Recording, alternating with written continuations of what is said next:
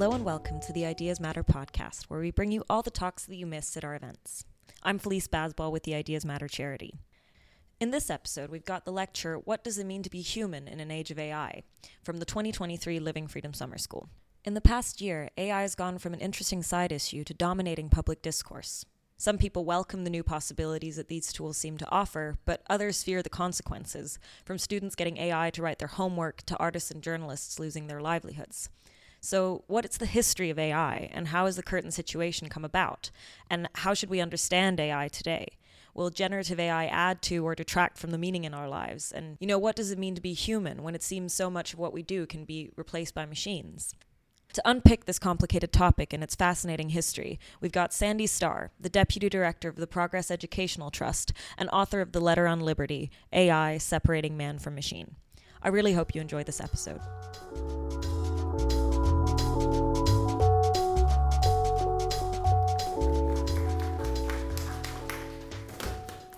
So, I actually want to take a step back from the latest headlines and hype and hopes and fears about AI and look at the larger historical context.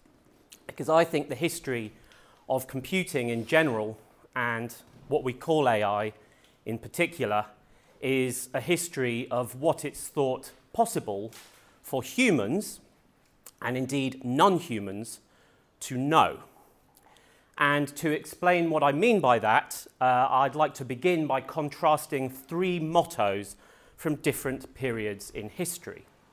And the first motto uh, is the very inspiring Latin motto, sapere aude, which means dare to know. And nowadays, this motto can be found in the coat of arms of the University of Staffordshire in Stoke. Is there anybody here from that university or who went there? Well, if there had been, I would hope that they would feel suitably inspired by that motto. Uh, it's a motto that was originally coined by the Roman poet Horace in the first century BC, and then the motto was revived by Immanuel Kant in the 18th century in his essay, What is Enlightenment? And the motto ended up becoming something of a rallying cry for the age of enlightenment as a whole. Second, consider the rather less inspiring Latin motto, ignoramus et ignorabimus, which means we do not know and will not know. And this motto was coined uh, in the 19th century by a famous German physiologist with a French name called Émile Dubois Reymond. And as you can probably gather, Émile Dubois-Reymond was rather more pessimistic about what can be known.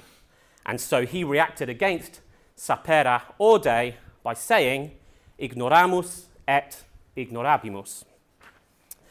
Third, consider the German motto, wir müssen wissen, wir werden wissen, which means we must know, we shall know. This last motto was coined by the important German thinker David Hilbert as a rejoinder to the pessimism of Émile Dubois-Reymond. And this motto, wir müssen wissen, wir werden wissen, is actually engraved on Hilbert's tombstone in Göttingen, which you can go and visit if you're interested. Now, David Hilbert was probably the world's most prominent mathematician in the late 19th century and early 20th century. And if you Google him later, you may find a famous picture of him in which he's wearing quite a dapper, broad brimmed hat. And that photo was taken for one of the postcards of faculty members that was sold to students at his university, because that's the sort of reverence in which intellectuals like Hilbert were held in those days. You might have a postcard of David Hilbert on your desk looking at you spurring you on to new heights of knowledge as you studied. And Hilbert was at the forefront of a great effort in the fields of mathematics and logic and philosophy to place human knowledge on firm and rigorous foundations via which some of the profoundest and most enduringly mysterious questions might be given clear answers. And for a sustained period, in the late 19th and early 20th century, that project made great gains and yielded great insights, and the optimism of the project even survived, albeit narrowly, the great uh, carnage and devastation that were wrought by the First World War. But then it transpired that these new foundations that were being established for human knowledge by people including David Hilbert in Göttingen and Bertrand Russell in Cambridge had weaknesses. Some intellectual torpedoes were fired during the 1930s that brought the enterprise crashing down. Fatal arguments that uh, answered David Hilbert's motto, we must know, we shall know, by saying, actually, you can't and you won't. And the two most fatal torpedoes were launched by young polymaths who were just in their 20s Kurt Gödel in Vienna and Alan Turing in Cambridge. And you may or may not have heard of Gödel, but I certainly hope you've heard of Turing. Now, the two most famous biographical facts about Alan Turing are that he did the authorities in this country an immense service by playing a leading role in code breaking efforts during the Second World War, and that the authorities in this country then repaid him for his service by doing him the immense disservice of prosecuting him for his homosexuality and forcing him, on pain of imprisonment, to take hormones that lowered his libido and feminized his body, which is the tragic context in which he died, probably by suicide, when he was barely into his 40s. But rather than dwelling on those aspects of Alan Turing's life, I want to do him the credit of engaging with his ideas. And in particular, I want to talk about his two most famous papers. The 1936 paper, which laid the basis for modern electronic computing, in which he invented the abstract model of a computer that we now call a Turing machine, and the 1950 paper, in which he paved the way for today's AI and invented what we now call the Turing test. So, starting with Turing's 1936 paper, it is no exaggeration to say that this paper changed the world. The reason why all of you, the younger ones anyway, uh, have grown up with electronic devices, such as those now uh, in your pockets, whose use is second nature to you, and I mean the phrase second nature quite literally, can be traced back to the fact that Turing wrote that paper in 1936. So there's a sense in which we're all now living in Turing's world, or Turing's cathedral, as the science historian George Dyson calls it in his fascinating book of that title. Turing's 1936 paper is famously entitled On Computable Numbers, but that's not its full title. Its full title is On Computable Numbers with an Application to the Entscheidungsproblem. And what is the Entscheidungsproblem? It's a problem posed by David Hilbert together with his protege, Wilhelm Ackermann, that had to be resolved in a certain way in order for Hilbert's hoped for foundations of knowledge to be secured. And Alan Turing was one of two people, the other one being Alonzo Church, who proved roughly the same time that the Entscheidungsproblem could not be resolved in the way that was required in order for Hilbert's project to succeed. So, Alan Turing gave us modern electronic computing with all of its wondrous power, but he had to sacrifice a certain optimism, a certain hope in the possibility of knowledge in order to gain this new and different knowledge. And what happened reminds me of the religious idiom in which some person or authority gives while also taking away, like Job in the Hebrew Bible and in the Old Testament of the Christian Bible, who says, The Lord gave and the Lord hath taken away. Or like Martin Luther in his commentary on the Sermon on the Mount from the Gospel of Matthew, who gave us the idea of people who give with one hand while taking with the other hand. Turing effectively said, Hilbert, Russell, that great edifice of knowledge you were working towards, you can't have that, but you can have all of this amazing stuff instead. The amazing stuff in question being modern electronic computing.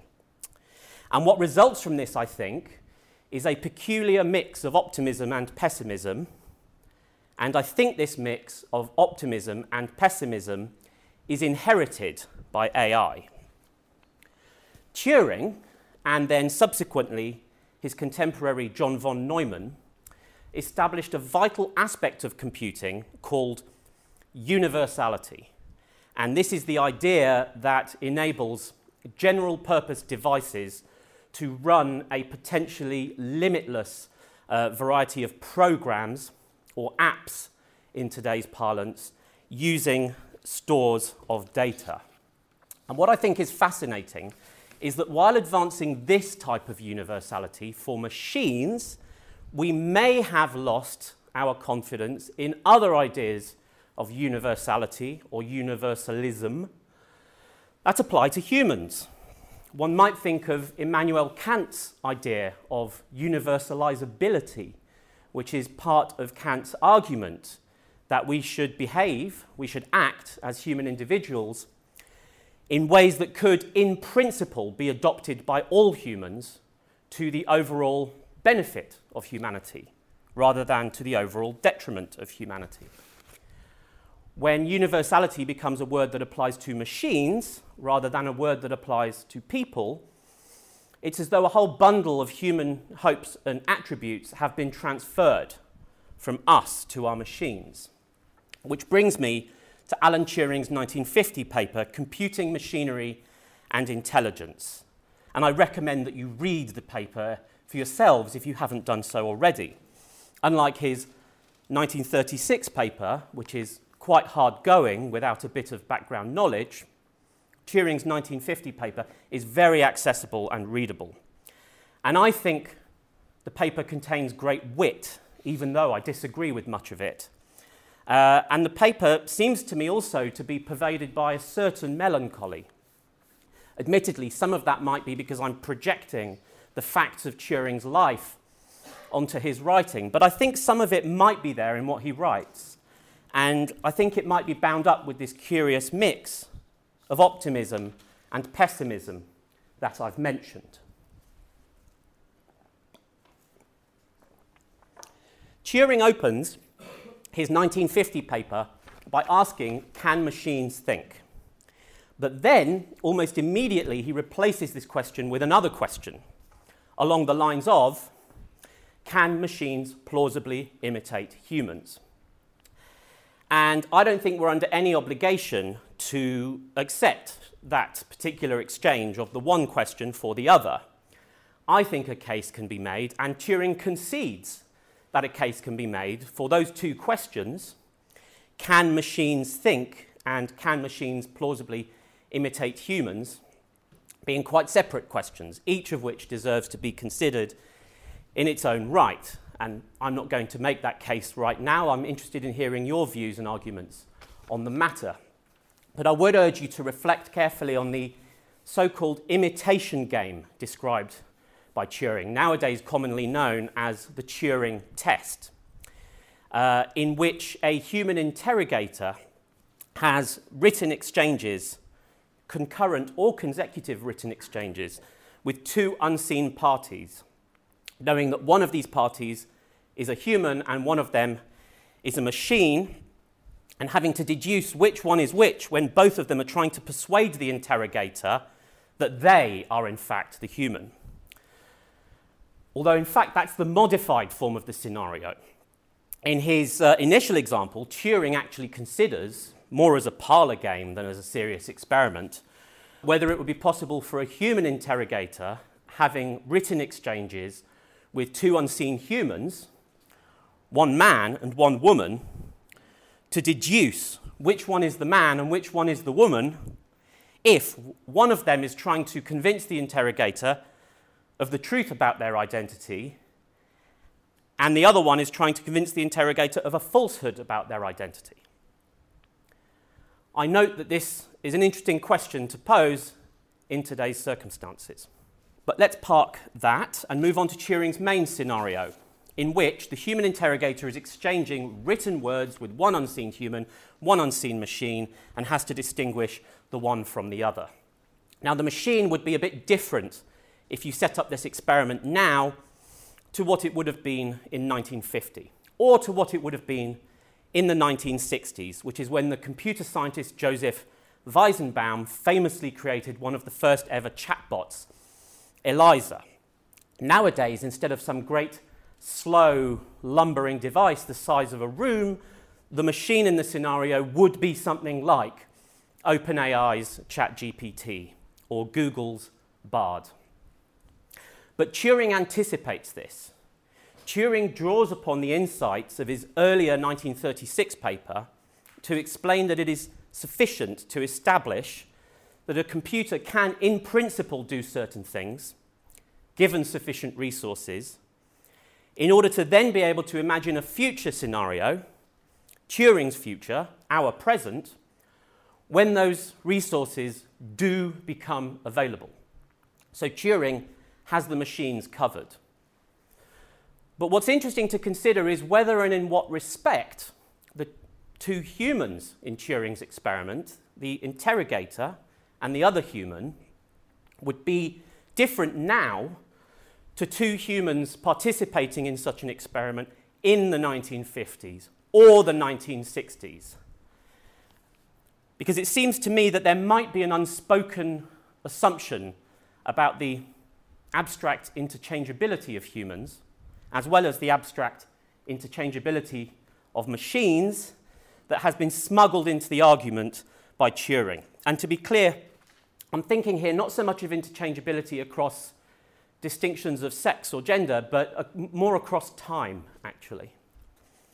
And I think that whereas in computing, the terms or the concepts of interchangeability and universality become near synonymous, when we're thinking about humans, there are richer tensions and relationships between the ideas of universality and interchangeability. Turing raises a number of other interesting questions, including the question of how the idea of a machine thinking relates to the idea of a machine learning. And that has become a very important question, with machine learning becoming an important field of study and industry in its own right. Although I would question whether learning is the best word to describe what the machines are actually doing. In the same way that I would question, although I'm about 70 years too late to do so, I would question whether memory is the best word to describe a store of data that's immediately available to a machine. And in the same way that I would question whether a hallucination, in today's AI jargon, is the best word to describe ChatGPT asserting something that's badly wrong in an apparently confident manner. These seem to me to be figures of speech that have got way out of hand. Turing also considers what it means if a machine has the capacity to surprise us, which I think is a question that can yield some very interesting insights if we reflect on it in the context of today's generative AI. But let's conclude by looking again at the larger historical context. The project embodied by David Hilbert was undermined by Kurt Gödel and Alan Turing, whose arguments proved fatal to the particular form of knowledge that Hilbert hoped to establish. I can't deny that, much as I might wish to. But I still think it's worth taking inspiration from the spirit and ambition of Hilbert and his contemporaries. I think it's worth trying to rediscover ideas of thinking, learning, intelligence, and universality that apply to humans without necessarily applying to machines. Because nowadays, I think we're in danger of replacing David Hilbert's motto, Wir müssen wissen, wir werden wissen. We must know, we shall know. With es muss wissen, es wird wissen. It must know, it shall know. Where the it in question is AI. Consider, for example, this edition of The Economist, which came out last month and whose cover shows Rishi Sunak in a parody of a vintage computer advert, accompanied by the words BritGPT, how to make Britain an AI superpower. Now, admittedly, when you look at Rishi Sunak next to a computer, it is difficult to tell which one is the human and which one is the machine.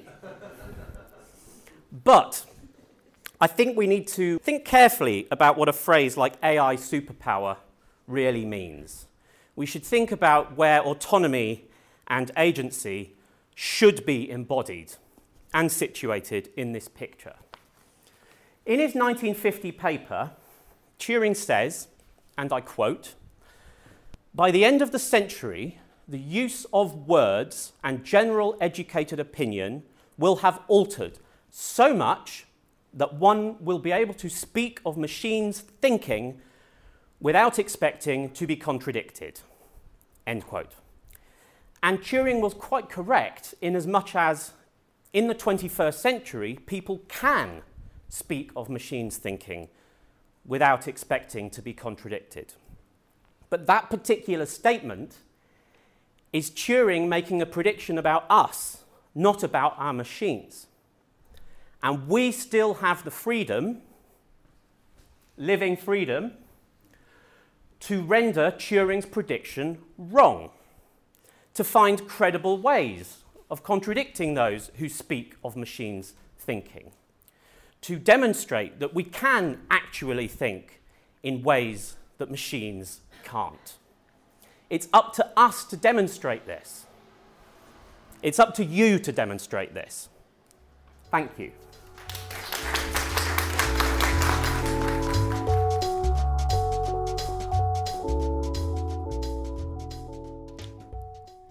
You've been listening to the Ideas Matter podcast, our Living Freedom series recorded at our 2023 summer school. You can find out more about Living Freedom on our website or follow us on Instagram and Twitter. If you enjoyed this episode, please subscribe to the podcast on your favorite podcast app. Ideas Matter is a charity, and without our wonderful donors, we wouldn't be able to put on the events that we run or produce these podcasts. So if you'd like to support our work, you can find the donation page on our website. Any little contribution would be much appreciated.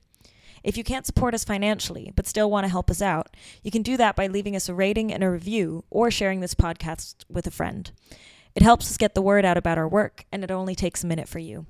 Thank you for listening, and we'll be back soon with another episode.